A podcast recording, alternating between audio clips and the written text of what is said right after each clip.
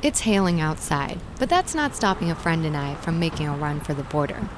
I'm not talking about Windsor. Whoa, Crunchwrap sliders. I'm talking about Taco Bell. There are only two standalone locations in the city. We've driven to the one at Livernois and Oakman Boulevard, about nine miles from downtown Detroit. Hello, how are you doing today? Good, thank you. That's wonderful. What can I get for you? We've come for an answer. I just have a question. Yes? Um, how come you guys don't have a Taco Bell in downtown Detroit? I'm not sure. I'm Laura Herberg, and this is CuriosiD, where WDET finds the answers to your questions about everything Detroit. Hey, is this Fazil? Hey, yeah, how's it going? I've called WDET listener Fazil Hussein, a business analyst at Quicken Loans. He submitted a question to CuriosiD. You wrote, Why isn't there a Taco Bell downtown? Why aren't there any fast food places in general down here? Correct. Taco Bell is one of the contributing factors as to why I moved to America. Fazil explains that it wasn't the foremost reason he emigrated to the U.S., but he claims his love of the American taco chain, which he discovered while visiting family in Bloomfield, was part of the reason he applied for a job at Quicken Loans from his home in London, England. It was a bit of a shame to see there wasn't one down here in downtown where I work predominantly. To begin answering Fazil's questions, I meet with Maureen Kraus, Senior Advisor for Economic Development at the Detroit Regional Chamber of Commerce. I want to find out what the current situation really is. How much fast food is there downtown right now? Not as much as people would want, I guess, is really the broad answer. Fast food is almost like a service to the people who are down here. It, it is a business, but it's almost like having a post office and a you know drugstore nearby is having that option for eating. Fazil only gets a 30 minute lunch break, which goes by quickly, but he says it would be plenty of time to grab a chicken quesadilla from Taco Bell if there were one downtown. There is a Taco Bell in Wayne State's Student Center, but a trip there would require Fazil to find parking and actually get out of his car. For most people, exiting a vehicle defeats the purpose of getting fast food. Most of the traditional fast food brands do about 70% of their business in the drive through. That's Sam Oches, editor of QSR Magazine. QSR stands for Quick Service Restaurant, the industry term for fast food. Because of the importance of the drive through for sales, Sam says fast food owners want locations that get a lot of car traffic. Taco Bell's magic number is an average daily traffic count of 25,000. In other words, before they build out a franchise site, they want to see that an average of 25,000 vehicles pass by it every day. Scanning through a regional traffic count database, I'm hard pressed to find any numbers in Taco Bell's desired range for downtown Detroit. Most of the numbers I find are under 10,000, less than half of what the chain would like to see. But when I check intersections in the suburbs, the numbers skyrocket.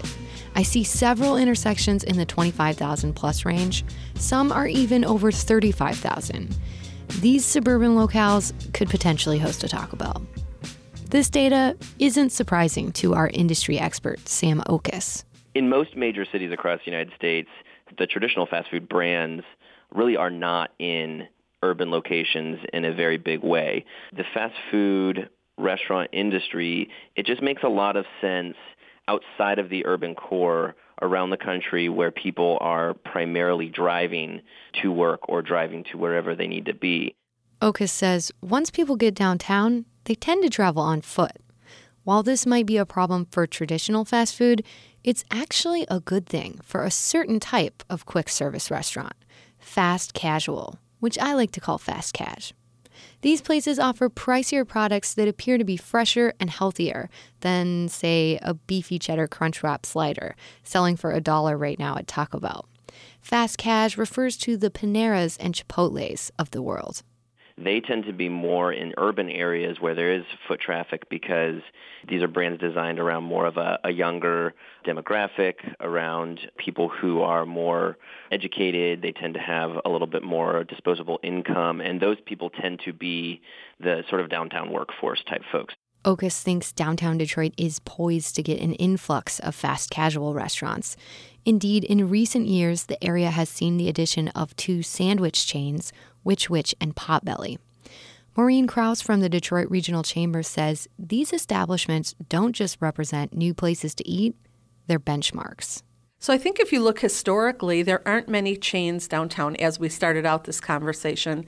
And part of the reason is we weren't hitting those numbers. There wasn't enough traffic down here, there weren't enough residents. Kraus says the turning point was a corporate sports bar centered around chicken wings that opened up downtown in 2012. You know, when Buffalo Wild Wings came to town, everyone was excited because it was a new option. I was excited because for me, it meant that for someone who drives their locations by formula, we were all of a sudden hitting a formula. The formulas are different depending on the chain. We may not be hitting the Taco Bell formula in the downtown area yet, but there are other fast food chains. Nicole Wilski opened up a Checkers on the corner of Forest and Woodward in 2014, and she seems very pleased with the location. Oh my gosh, um, the traffic is amazing. Wilski says her Midtown burger joint gets about 60% of its business from drive through customers, so the drive through is a big deal. But she says they also get a lot of walk ups from nearby hospitals, Wayne State, and the Woodward bus line. Wilski is 33 years old. She's the youngest Checkers franchise owner in the nation. She has 11 locations in Metro Detroit. Two of them are in the city we love the city. I, you know, the the draw to us was as the city grows, we grow, and that's been the proven result for us so far. Wilski says she is looking at additional locations in Detroit, but it's hard to find ones that allow drive throughs without applying for a variance. The Midtown location was formerly a Church's Chicken that already had a drive through. The city says that new drive through restaurants are allowed as long as they meet the requirements outlined in the zoning ordinance. As for Taco Bell, they declined our request for a formal interview, but said in an emailed statement that Detroit is a place where they're actively looking to grow. Back at the drive through, we decide that we drove all the way out here, so we may as well get some food.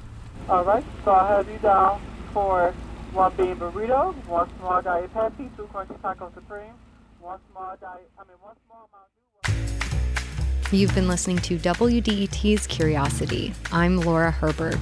The music used in this segment was produced by Eddie Logix.